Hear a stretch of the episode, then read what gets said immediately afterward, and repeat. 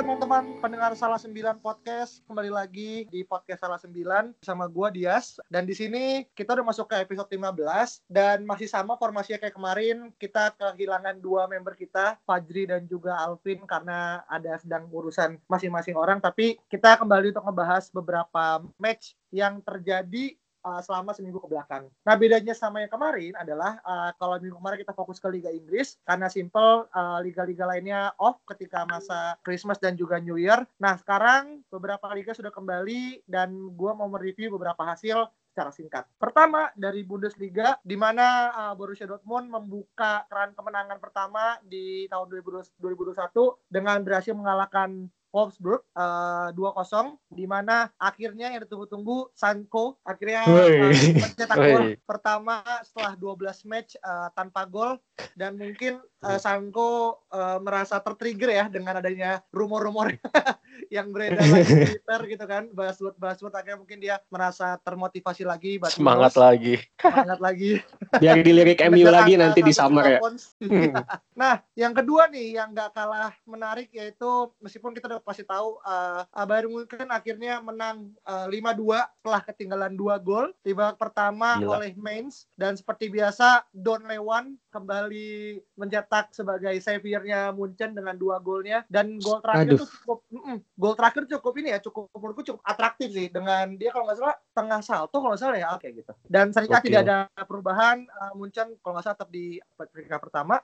Kedua di Serie A uh, Inter Milan uh, menang 6-2 atas uh, Crotone di mana Inter sempat ketinggalan juga. Uh, dan Lautaro Martinez akhirnya melakukan hat trick pertamanya untuk Inter. Dan yang paling menarik adalah Hakimi kembali mencetak gol. Dan kalau nggak salah golnya Hakimi ini lebih banyak ketimbang golnya Alvaro Morata kalau nggak salah di musim ini ya. Alvaro Morata 4 gol Hakimi 5 gol jadi ini cukup-cukup uh, menarik untuk dibahas uh, seorang wingback berhasil mencetak gol lebih banyak dibandingkan seorang striker gitu Nah itu ada fun fact bro. Kenapa Jadi tuh? si itu kan hat tricknya Lautaro. Nah si Lautaro ini sampai ngebawa bolanya, terus pas di mobilnya itu bolanya tuh disimpan di seat sebelahnya, terus dipakein seat belt dan dipasang caption apa gitu. Pokoknya itu jadi bolanya bakalan dia simpen gitulah. Dan dengan kemenangan ini juga Inter Milan sempat menduduki puncak klasemen hanya beberapa jam beberapa saja. Jam, iya. Cuma beberapa jam setelahnya direbut kembali sama tetangganya.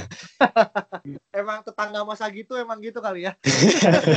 Terus yang yang yang kocaknya lagi uh, tadi karena mungkin euforia Inter Milan ya di admin uh, apa namanya medsosnya Inter Milan itu dia ngepost di mana foto Lukaku sama Lautaro Martinez itu disandingkan dengan apa Misaki dengan Subasa aja oh, itu kayak maksa cuman ya oke okay lah mungkin euforia gitu ya. Euforia ya oke oke.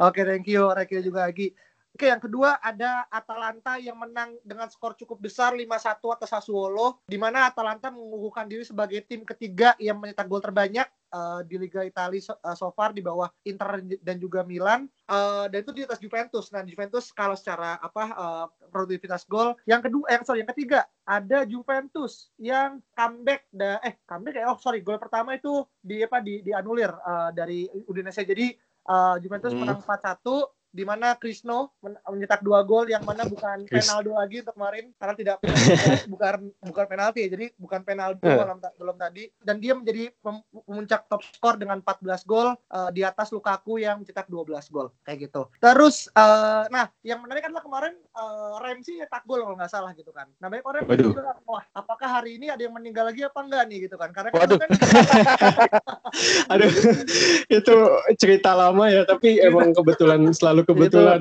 kebetulan. Dark jokes in ini football aja. Ya, dark, football, dark jokes. Nah, sama yang terakhir yang uh, cuman beberapa jam udah kembali lagi tahtanya diambil sama tetangga sebelah yaitu AC Milan uh, yang kembali Yo. menang uh, 2-0 di away di Benevento uh, meskipun uh, Sandro Tonali harus terkena red card uh, juga pertama. Yep tapi mm, tapi uh, itulah akhirnya Rafael Leo berhasil menjawab uh, mengamankan ya mm, mengamankan skor 2-0 meskipun Zlatan tidak main pada match kali tapi ya masih ya, cedera ya rasa sih emang Masih. kata bola Bung Binder ya Milan emang udah menunjukkan terah juaranya katanya cuman ya let's see lah dia bisa bertahan Ya. lama gitu kan. Nah, nanti di next eh, match Milan ini bakalan ketemu sama Juventus. Ah, Nah, Iya, ya, betul. Ini juga bakal kalau emang Milan menang, ya udah menurut gua eh, title race buat eh, Serie A ini ya cuma tinggal Milan sama Inter Milan sama karena Inter. poin mereka kan cuma be- cuma beda satu dan Tipis. dengan kemenangan yang sama 11 kemenangan dan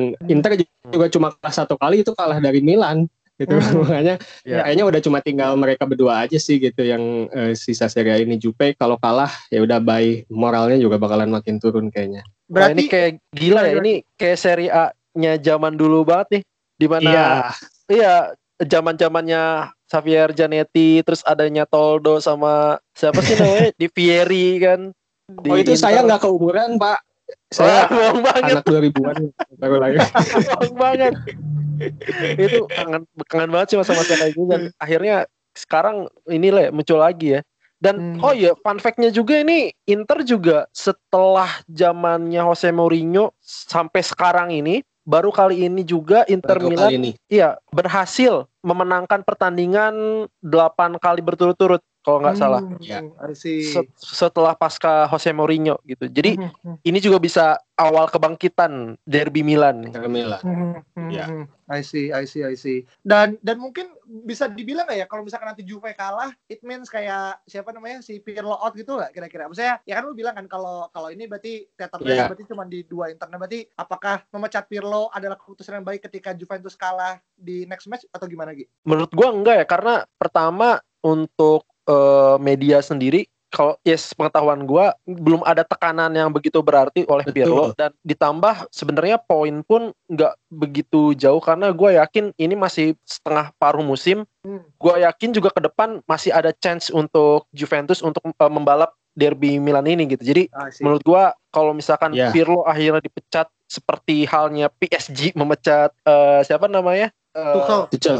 tuh eh, Tuchel itu menurut gua kayak sayang banget gitu karena Hmm. ditambah Kalau- juga Pirlo ini sebagai legendnya eh, Juventus gitu Hmm. Kalau Pirlo ada di Premier League sih kayaknya iya dipecat.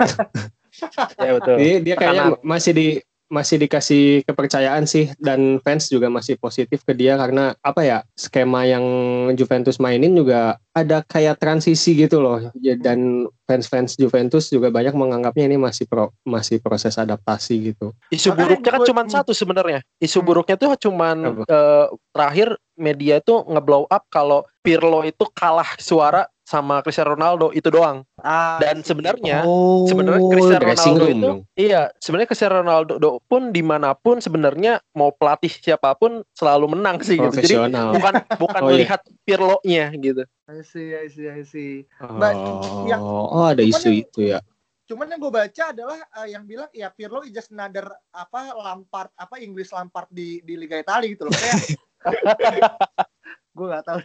Yaudah apa enggak ya oke lah. Nanti kita bahas Itu- Lampard ya Oke, ntar kita bahas lagi.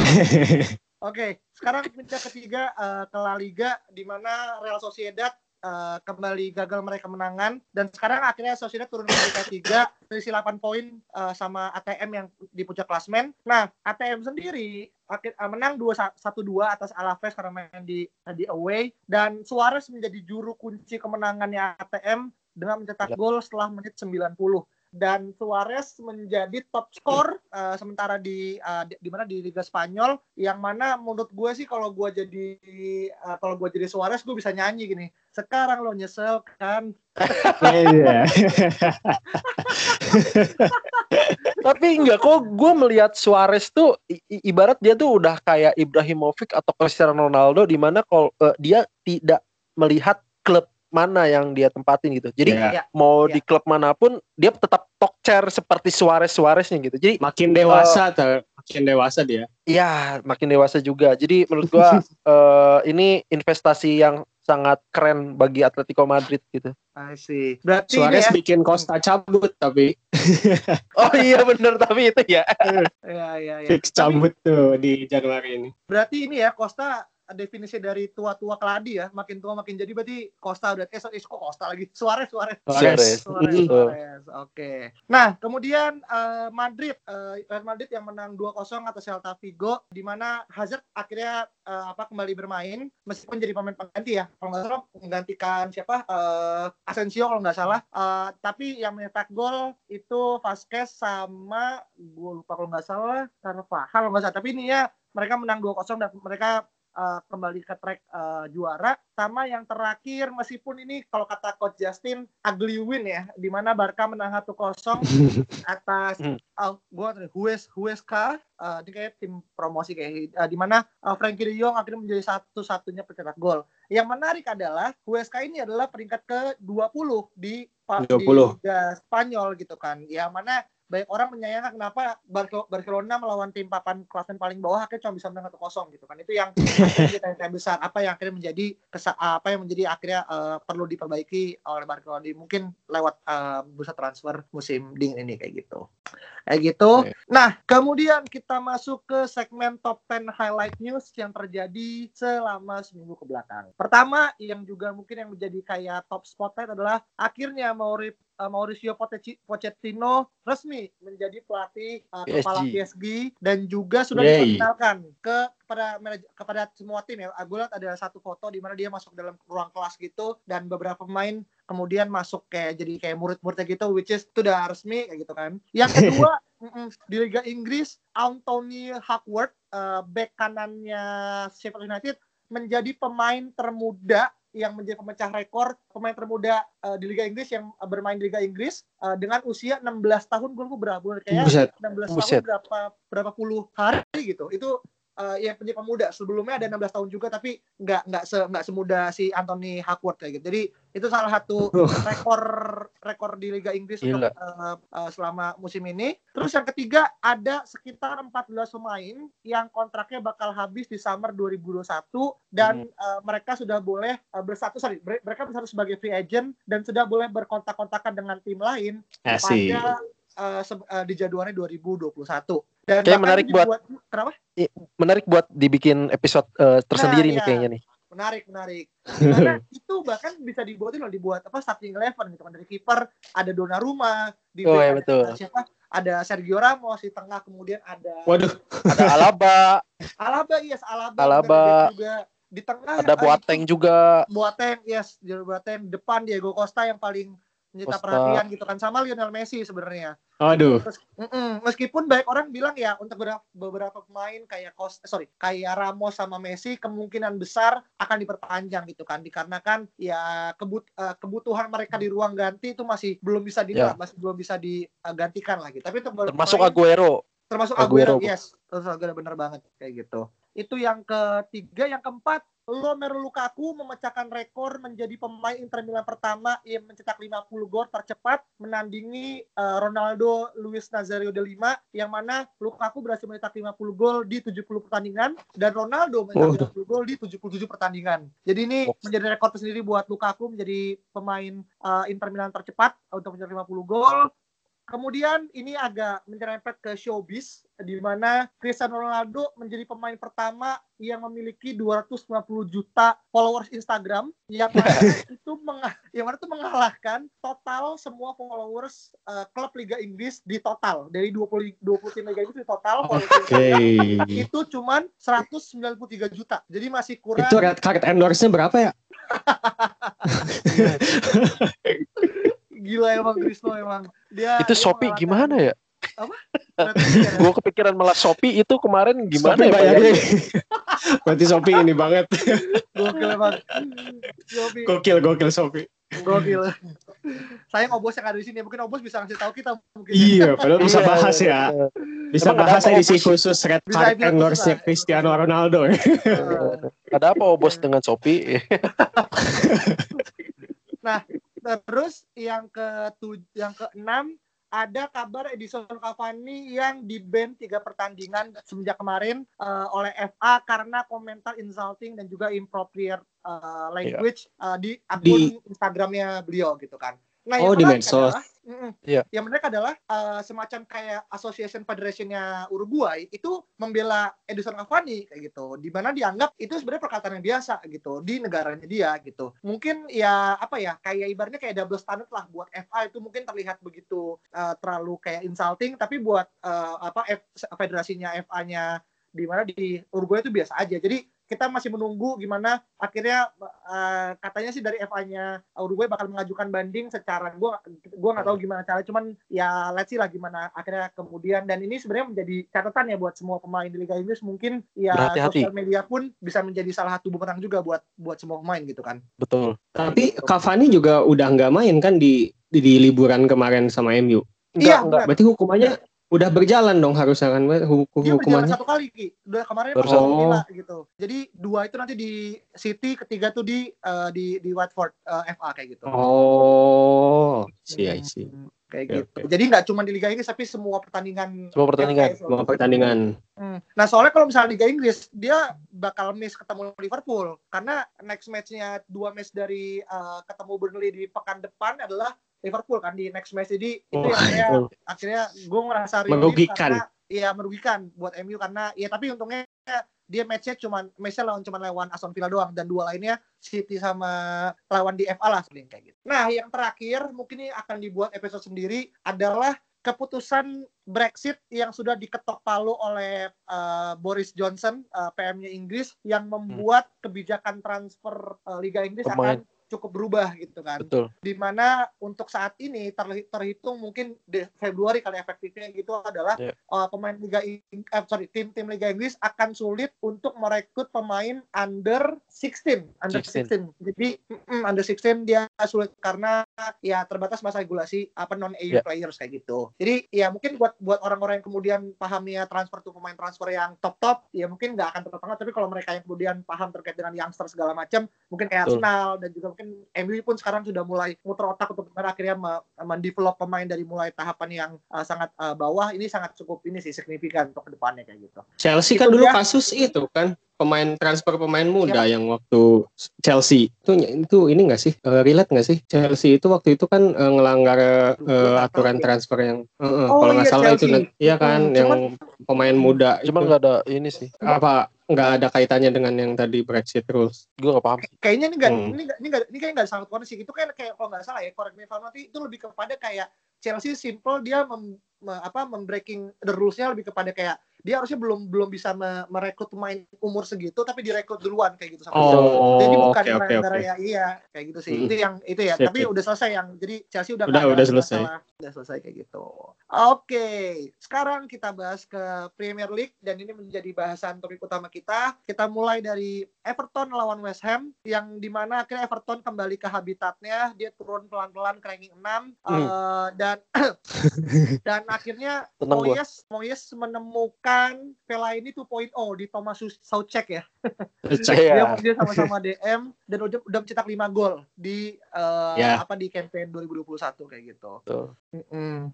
Ada Dan- komentar dan ngeri dan ngerinya Aaron Creswell di West Ham tuh benar-benar jadi apa ya eh, mimpi buruknya penyerang-penyerang Liga Inggris pada saat melawan West Ham. Dan menjadi apa ya eh, apa gambaran West Ham kan sebagai lambangnya itu dinding besar gitu kan. Itu Ya. cocok banget buat Aaron Creswell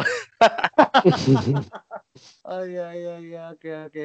Nah terus Crystal Palace eh, yang eh, meraih kemenangan eh, 2-0 atas Sheffield United mana dua gol ini cetak sama Zaha sama satu lagi gue lupa nama siapa ya tapi satu gol lagi tuh solo, solo Sloop. goal kalau teman-teman lihat kan dari kalau nggak salah dia dribbling dari setengah lapangan terus gocek satu pemain hingga akhirnya nyetak gol menurut gue salah satu apa namanya gol yang cukup eh, menarik untuk dibahas juga terus kemudian ada Spurs yang menang 3-0 atas Leeds United eh, atas penaltinya Harry Kane dan eh, dua satu lagi eh, su- kalau nggak salah sundulannya siapa sundulannya Toby Alderweireld sama golnya Son ini. Nah Harry mungkin dari dari eh, eh, Agi mau bahas terkait dengan ini Gi, Spurs sama Leeds. Reki mungkin Reki Oh iya sorry. Ray. Oh ya, oke. Jadi eh, Tottenham dan Leeds eh, pertama Tottenham ini emang di pertandingan ini punya energi lebih ya karena di pertandingan sebelumnya lawan Fulham dia diundur gitu karena Fulham mengajukan pengunduran match karena Covid. timnya uh, ada kasus COVID yang sampai belasan atau berapalah, uh, tapi emang cukup banyak pemain dan staffnya yang kena COVID, sehingga Tottenham punya uh, tenaga lebih di liburannya kemarin untuk melawan Leeds kali ini. Nah, sementara kebalikannya si Leeds ini namanya Marcelo Bielsa tetap idealis dengan jadwal yang padat, yeah. dengan line up yang sama dengan sama. formasi dasar mereka 4-1-4-1 yang memang memang agak agak unik gitu. Jadi ketika menang lawan uh, eh, WBA kemarin 5-0 di pertandingan yang ini gue kira bakalan ada pemain yang Bielsa coba rotasi atau diistirahatin lah. Tapi ternyata Bielsa menurunkan line up dan game plan yang uh, cukup sama dengan pertandingan sebelumnya. Jadi uh, gameplaynya itu kurang lebih mereka memang ingin bermain cair dan menguasai tempo pertandingan gitu. Nah ya. masalahnya lawannya Spurs gitu yang memang punya uh, uh, defense yang cukup rapat gitu struktur rapat. yang ya kita tahu lah Mourinho gimana gitu ngebuat timnya mempunyai defense yang compact gitu dan si Leeds ini gameplaynya gagal total di pertandingan lawan Spurs ini mereka benar-benar tampil pertama si uh, mereka kelelahan sehingga kelelahan ini ya inilah yang membuat si Leeds ini nggak bisa uh, menjalankan si skemanya tadi atau game plan-nya karena kelelahan ini bisa kita lihat dari salahnya mereka banyak banyak error passing lah atau banyak yang yeah. tiba-tiba ngepas ke space kosong ternyata ada pemain yang nggak konsen untuk ngisi space-nya lah dan sebagainya itu kan uh, salah satu bukti konsentrasinya Leeds ini lagi goyang gitu. Beda dengan saat uh, lawan West Brom di mana mereka lagi full banget konsentrasinya sehingga bisa bisa menjalankan skema-skema uh, passingnya ini dengan sangat baik gitu. Jadi Leeds sendiri memang memainkan passing-passing pendek triangle pass ala-ala Guardiola tiki taka yang mungkin kita sering lihat di Barcelona gitu. Nah, uh, dengan skema passing yang kayak gini dan pemain yang tadi posisinya benar-benar bisa cair, Rodrigo yang ditempatkan di belakang Bamford pun bisa sampai jemput bola ke belakang ke ngebantuin si Calvin Phillips gitu. Untuk apa? Untuk menambahkan opsi passing atau bikin si struktur yang segitiga tadi gitu. Yeah. Jadi Bielsa hmm. itu skemanya kayak gitu. Jadi pengen ketika passing itu ada bentukan segitiga kayak tiki takanya zaman si Guardiola di Barcelona. Nah, di lawan Spurs kemarin ini sama sekali nggak berjalan karena error dan tentunya dari pemain-pemain Spursnya juga yang siap uh, menutup ruang dari si Leeds. Alhasil ya mereka dihukum dengan gol-gol yang menurut gua Spurs banget gitu. Maksudnya gol yang kelihatannya itu tidak banyak effort gitu dari Mourinho kan kayak mungkin kita lihat juga di sebelum-sebelumnya bola cuma yeah. tinggal ditaruh buat season lari lalu gol atau misal ya dari hmm. sepak pojok dan bahkan ini dari penaltinya Ken juga gitu. Ya Spurs yeah. bisa uh, memanfaatkan peluang-peluang tersebut dan kembali menjadi tim yang klinis di final third. Terbukti dari XG-nya pun di sini Tottenham ini 2,53 ya hampir tiga lah dan Leeds ini sebenarnya XG-nya harusnya bisa cetak satu gol gitu. Cuman ya balik lagi ke kualitas finishing yang masih belum baik dan menurut gua setelah ini Leeds harusnya sih habis bensin ya gitu. Kalau misalnya Bielsa masih masih memaksakan dengan skema kayak gini di tiap pertandingan ya hasilnya bakalan kayak gini terus. Sekalinya menang, habisnya kalah. Terus mungkin bisa menang lagi terus kalah lagi gitu. Jadinya nggak konsisten. Bielsa emang harus bikin plan C gitu buat dia bisa uh, konsisten di Premier League. Kayak gitu sih kalau dari Menur menurut gua sayang banget ya dengan uh, potensi Leeds yang ada tuh ditambah dengan ideologinya mirip apa Bielsa ini sebenarnya bisa jadi kalau untuk ke depannya ketika mereka memiliki pemain-pemain yang memang mumpuni dan setara dengan klub-klub yang mungkin lebih baik ketimbang pemain-pemain yang ada di Leeds ini bisa jadi ancaman gitu buat para yeah. khususnya seba sebagai uh, apa namanya panggilan uh, apa yang yang mengalahkan klub-klub besar. Apa sih namanya? Uh, itu nama Giant nama Killer. itu. Ah Giant Killer kayak gitu. Cuman sayang dengan dengan ideologinya si Bielsa itu sendiri ya jadi akhirnya membunuh mereka juga. Yang gua khawatirin uh, kalau saat ini it's okay gitu. Mereka pemain-pemain masih bisa uh, apa namanya berjuang. Cuman gua khawatir untuk pekan depan atau dua pekan lagi ketika mereka Bielsa tetap melakukan skema yang sama takutnya pemain-pemain ini malah ada yang beberapa yang cedera gitu khususnya yeah. seperti pemain-pemain kunci seperti Patrick Bamford atau uh, misalkan Dallas di belakang kayak gitu itu sangat merugikan banget Bielsa sih capek Karena, banget itu Bamford emang kemarin kelihatan juga iya kayak berjuang sendiri gitu cuman makanya ya, tadi benar apa yang kata Reki gue sepakat Bielsa butuh strategi baru gitu. Ya, yang lebih kalem dikit lah gitu.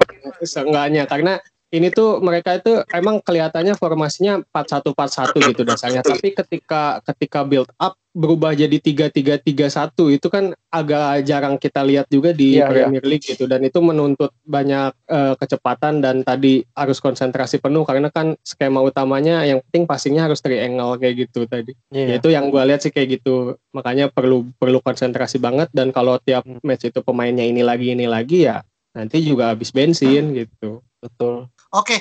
uh, thank you banget uh, Rek atas uh, apa namanya uh, reviewnya. Nah, ini yang kemarin-kemarin jadi lulucon malah sekarang cukup tampil buas nih nih. Ini yang dan udah nggak jadi udah lagi nggak jadi apa trending jokes lagi karena udah kembali ke track harusnya gitu kan. Okay.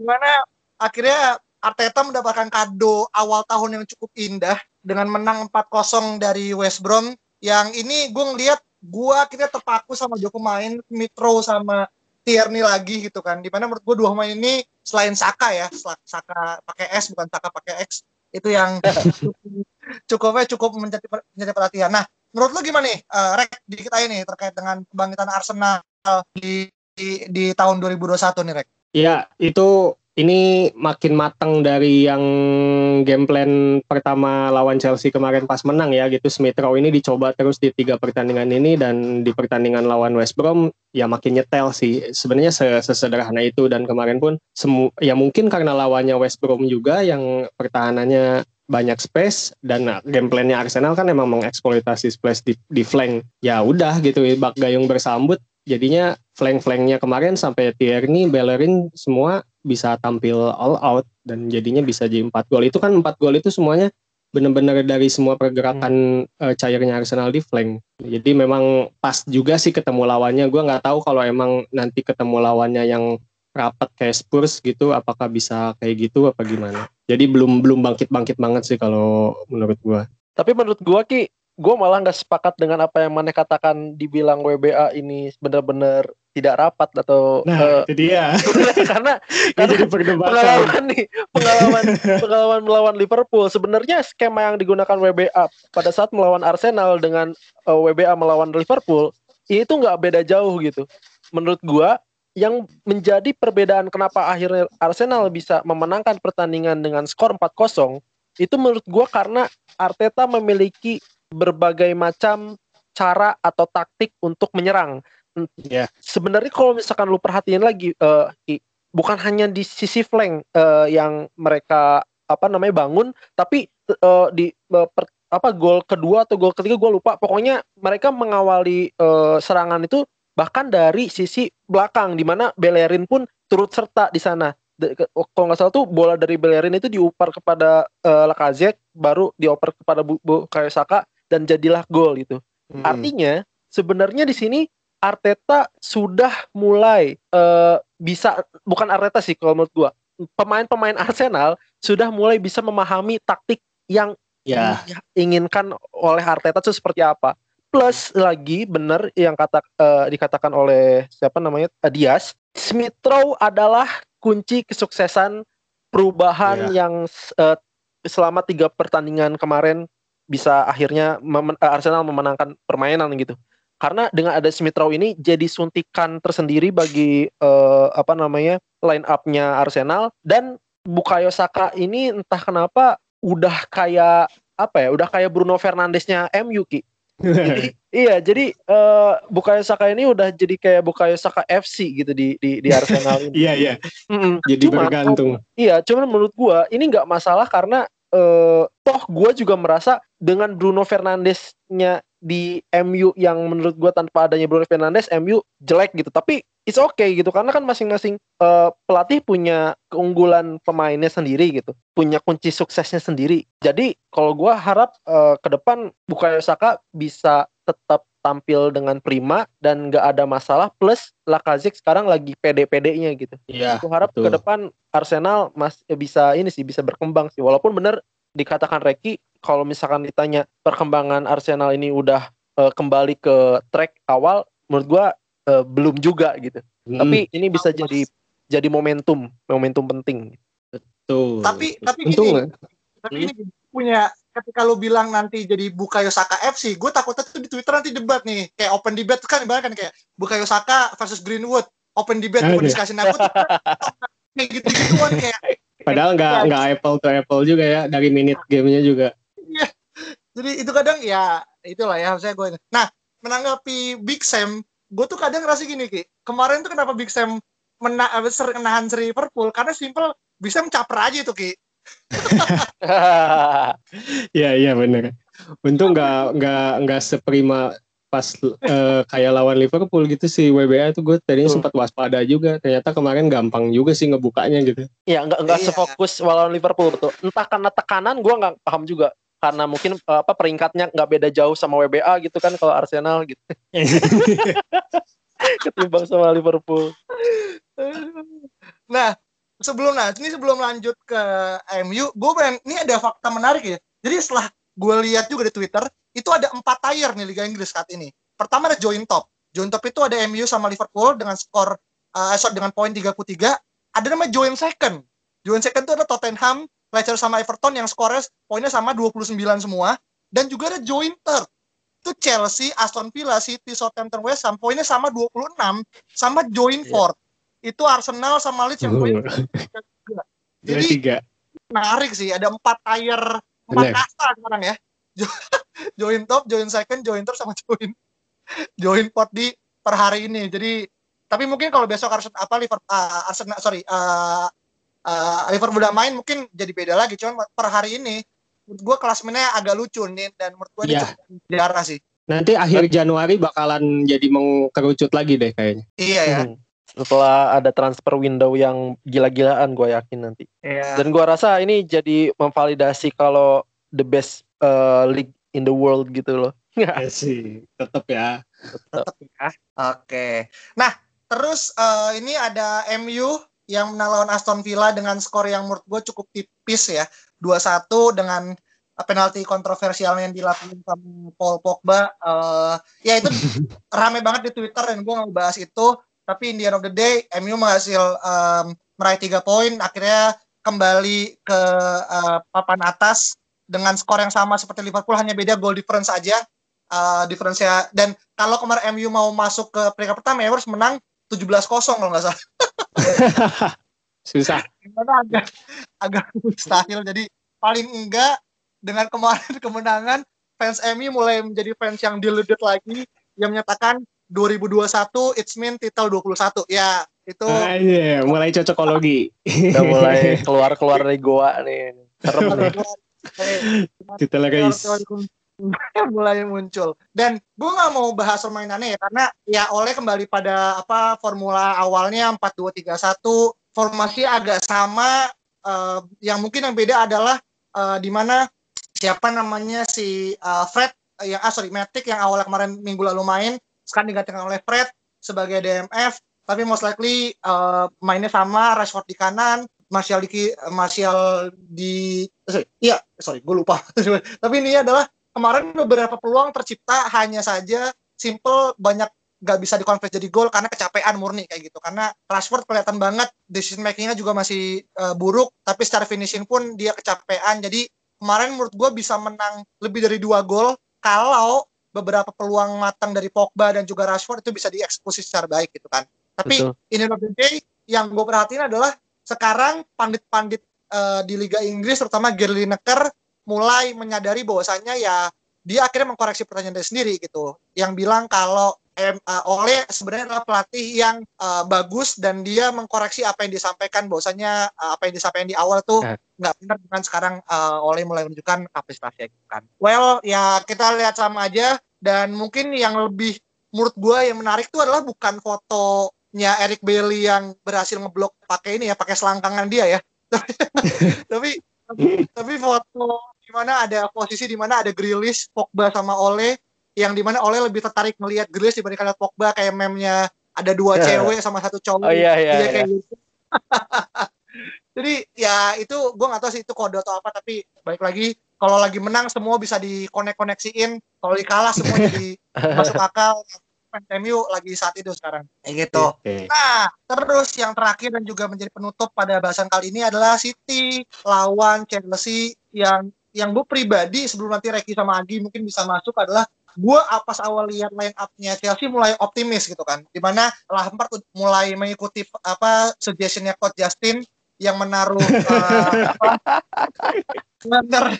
di tengah terus ada Pulisic di kiri terus juga ada uh, siapa Ziyech di kanan dengan uh, apa dua dua uh, sorry dua playmaker Kovacic sama uh, Mon di belakangnya dan juga satu DM Kante tapi ya well hmm. ada beberapa hal dan mungkin silakan Regi sama eh Regi lagi Regi sama Agi yang mulai membahas terkait dengan City sama uh, Chelsea gimana nih?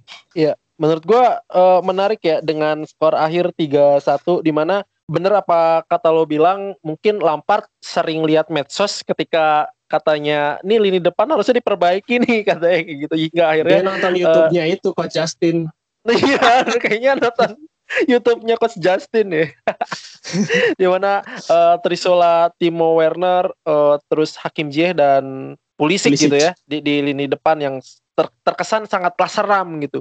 Namun ternyata ketika kita melihat di lini tengah itu sangat berbanding terbalik ketimbang lini serangnya gitu. Yang seperti biasa yang gue uh, sering banget disebutin kalau ini Mason Mount dan Kovacic ini sebabuk apa pun dia tetap jadikan prioritas utama bagi Lampard gitu. Gua nggak paham juga.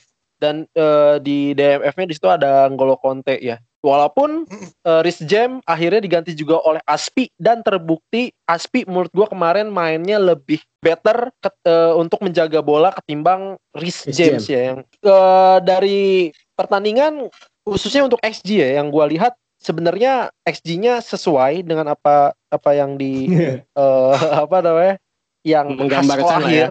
Iya yang yang sekolah akhir walaupun memang untuk City itu 2,4 gitu, 2,4 dan uh, Chelsea-nya 0,7. Dari sisi taktik menurut gua kalau misalkan dilihat kan untuk City sendiri itu 4 2 3 1 di mana yang gua anehnya sendiri gak ada striker sama sekali di line up kalau lu lihat malah Sterling itu diposisikan sebagai striker di sana. Ini yeah. gua kayak kaget gitu pas awal-awal loh kok kenapa? Mungkin ya kalau misalkan dilihat dari line up mungkin cedera karena cedera kali ya tapi di dan sini covid di ya, di Ferran Torres juga, COVID uh, sama si Gab Gabjus Gabsus juga ya? Gabriel Jesus juga itu, COVID uh, ya Aguero cedera. Mm -mm. cuman ternyata pada saat permainan dimulai uh, ketika mereka melakukan attacking itu formasi berubah cuy. Jadi 4-3-3 di mana di situ Kevin De Bruyne menjadi false nine kayak gitu. Dan uh, yeah, yang betul. jadi titik yang yang jadi titik utama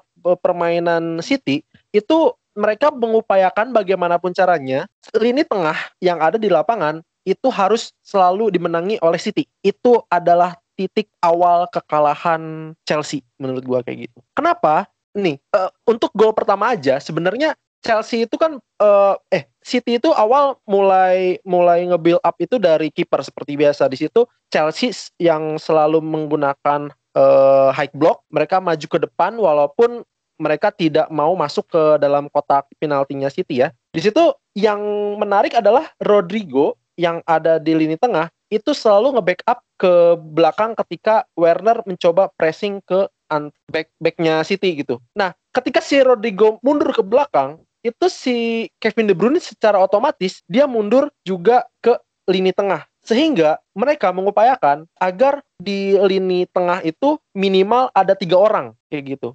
Yang otomatis mereka akan selalu menang atau seri ketika ngelihat jumlah pemain yang ada di tengah. Dan gobloknya bukan goblok gue bilang apa ya si Kovacic ini dia ter gue nggak paham deh jadi awal mula kekalahan pun karena Kovacic ke trigger untuk maju ke depan mengambil bola yang ada di Rodrigo gitu. Nah, ketika maju ke depan otomatis di tengah itu tiga versus dua enaklah diumpan ke ke Kevin De Bruyne. Nah dari Kevin De Bruyne itu mereka dia ngopel ke Foden. Di Foden di situ uh, mereka dia ngambil apa namanya semacam ya individu skill. Zoma uh, apa out in position dan di situ uh, Iklay Gundogan kosong. Nggak akhir yeah. dioper uh, Thiago Silva telat untuk uh, mengejar. Akhirnya gol. Dan begitu pun di tiga menit selanjutnya sama seperti itu kurang lebih. Dan di akhir, walaupun ini kesalahan gol Conte, tapi menurut gua kenapa gol Conte akhirnya salah untuk mengoper bola? Itu menurut gua karena gol Conte terlalu capek, cuy, buat mempertahankan lini tengah kayaknya. Hingga akhirnya fokusnya Betul. dia pun uh, ya udah kepaksa buyar gitu. Dan akhirnya diambil oleh Sterling walaupun itu Sterling sebenarnya bisa gol, tapi dia terlalu lama. Eh, ya, terlalu lama. Iya, terlalu lama ternyata bolanya masih bisa uh, kepantul dan di situ ada Kevin De Bruyne dan jadilah gol. Jadi intinya adalah di sini Lampard dari awal sudah salah taktik. Sama seperti pertandingan antara Arsenal melawan Leeds. Hampir se eh Arsenal lawan Leeds, sorry, Spurs lawan Leeds. Ini setipe. Pertama, mereka sudah salah taktik dari awal. Kedua, entah kenapa batu bangetnya Lampard formasinya akan terus seperti itu dan terakhir apa ya? Mungkin karena kecapean juga ya sama seperti Leeds kemarin. Bedanya kan City kemarin juga uh, mau iya di diundur lawan, juga. Diundur juga lawan, ya gitu. Lawan Burnley kalau nggak salah. Lawan Burnley gitu. Akhirnya diundur. Nah itu menurut gue itu eh, tiga tiga alasan kenapa akhirnya Chelsea bisa kalah gitu. Sorry, ya, gue hmm? gue ini banget gue gue sangat impress dengan penjelasannya Agi karena baru kali ini Agi apa kayak ngejelasin tim nggak pakai notes gitu Gi. Kayak dia hancur oh. banget. ya, kayak tadi yang udah Agi sebutin sih emang gue setuju. Cuman gue ada di tengah-tengah antara uh, Lampard ini nggak punya taktik yang bagus atau si pemainnya ini kurang meng uh, mengimplementasikan taktik yang si Lampard uh, coba bangun gitu. Kenapa? Karena yang tadi Agi bilang Chelsea ini masang high block ya. Nah cuman yang gue lihat ketika Chelsea masang high block dia itu mereka pemain depannya ini masang struktur high block bukan sebagai uh, sistem gitu, bukan sebagai memang uh, satu kesatuan gitu, memang sistemnya kayak gitu. Jadi memang kayak kayak emang ya sebagai individu aja. Makanya kenapa itulah yang menyebabkan ada jarak antar lini gitu. Dari lini depan ke lini tengah tuh kayak jauh banget. Dari lini iya. tengah ke lini belakang juga jadi ada jauh banget. Dan space space itu yang dimanfaatin sama uh, City, City. yang bikin mereka bisa lebih mendominasi di lini tengah yang tadi udah Gi bilang. Nah, terus di sini meskipun Chelsea kemarin main dengan line up uh, request netizen ya,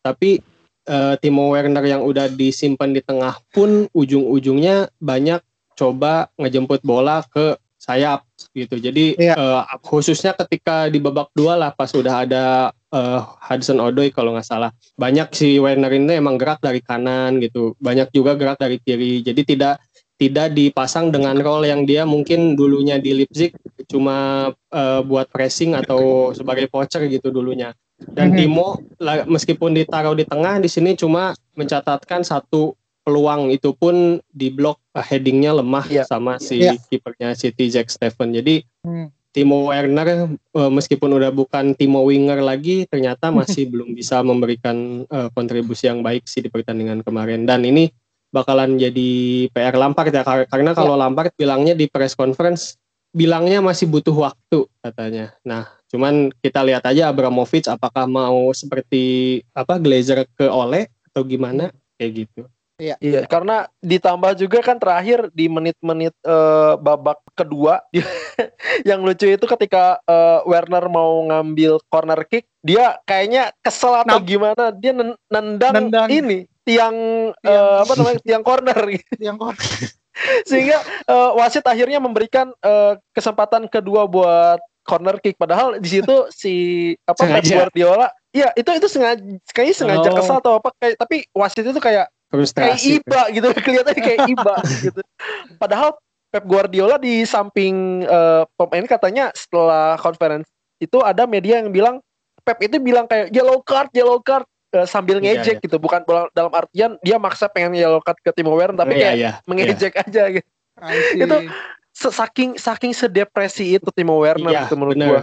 Werner ini banget frustasi banget dan sebenarnya nggak tahu kenapa ya si Chelsea ini nggak nggak belajar juga dari kekalahan sebelumnya gitu. Mereka ini terlalu mudah misorganisasi di lini tengah plus si Kai Havertz ini yang justru bisa bikin cair lini tengah ke lini depannya eh, progresi lini tengah ke lini depannya Chelsea tapi malah dipasangnya tuh selalu di 20 atau di 10 menit terakhir gitu kayak kemarin. Ya. Si Werner juga sebenarnya udah mulai gerak aktif lagi meskipun dari sayap ya setelah ada hmm. Kai sebenarnya pergerakannya Kai yeah. ini dibandingkan dengan Mason Mount yang banyak turun ke bawah untuk jemput bola itu pun sebenarnya jemput bola juga nggak ada hasilnya bikin build up jadi bagus gitu jadi harusnya sih hmm. si Kai ini dari awal dipasangnya sih kalau menurut gue iya iya iya iya ininya adalah banyak Jos yang bilang kayak please Roman just another tuh dua ratus lima puluh juta lagi untuk musim ini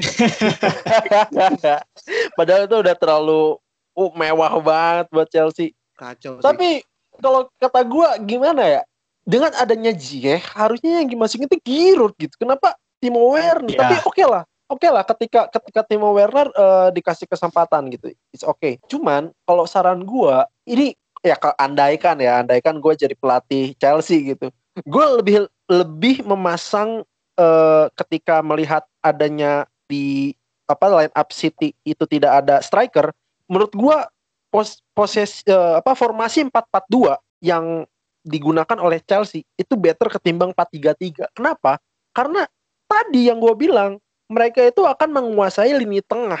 Tapi di sini mereka kehilangan for, for apa namanya fokus ketika lini tengah ini diambil alih oleh City gitu. Jadi ya. kalau misalnya andaikan 4-4-2, menurut gue di kanan kirinya uh, di situ ada Pulisic dan uh, Ziyech terus Kai Havertz masih bisa dimainkan dan di depan mau mau apa antara Werner atau Tami Abraham atau Giro itu bisa gitu andaikan gue sebagai yeah. pelatih Chelsea jadi intinya gini sih intinya banyak pilihan bikin pusing nggak ada pilihan juga hmm. bikin pusing jadi bolanya ini ya balik yeah. ke si Lampardnya gitu Betul. jadi benar-benar benar-benar tepat sih dari dari fans Chelsea pada ngekritiknya Lampard itu menurut gue tepat banget karena sekarang ya banyak pilihan Chelsea gitu kan bukan yang emang kekurangan pemain gitu let's say kayak misal Arsenal nggak punya AM gitu kan jadi alasan alasannya itu ya bola bola bola panasnya ya ada di si Lampardnya oh. di Lampardnya Berarti emang Lampard emang harus terus nonton ini kali video Justin mungkin kan? Iya. makanya makanya sekarang coach Justin ngasih subtitle di bawah tuh mungkin buat terus juga kali buat iya buat buat uh, buat Lampard sama Sam Allardyce nonton. Oke. Nah sebenarnya uh, nah sebenarnya ada satu match lagi yang sebenarnya kan kita bahas. Cuman karena mainnya baru nanti malam ya uh, itu Soton lawan Liverpool. Oh, iya. jadi mungkin prediksi aja kali. minggu depan. Ya mungkin prediksi dulu gini uh, simple dari dari Agi nih. Udah buat catatan kan, Gi? ya, gimana ya? Gua gua sih berharap Liverpool menang ya, namanya juga fans ya. Tapi melihat kondisi yang sekarang, gue juga nggak yakin mm, dengan menang sama seperti halnya lawan Crystal Palace yang menang besar gitu. Paling ugly win itu kayak MU kemarin juga udah cukup menurut gua. Oh, iya iya iya iya. Oke oke. Oke, berarti yang penting sekarang mah tiga poin aja ya. Misalnya menang ya. besar juga betul betul menjauhi MU biar MU-nya sombong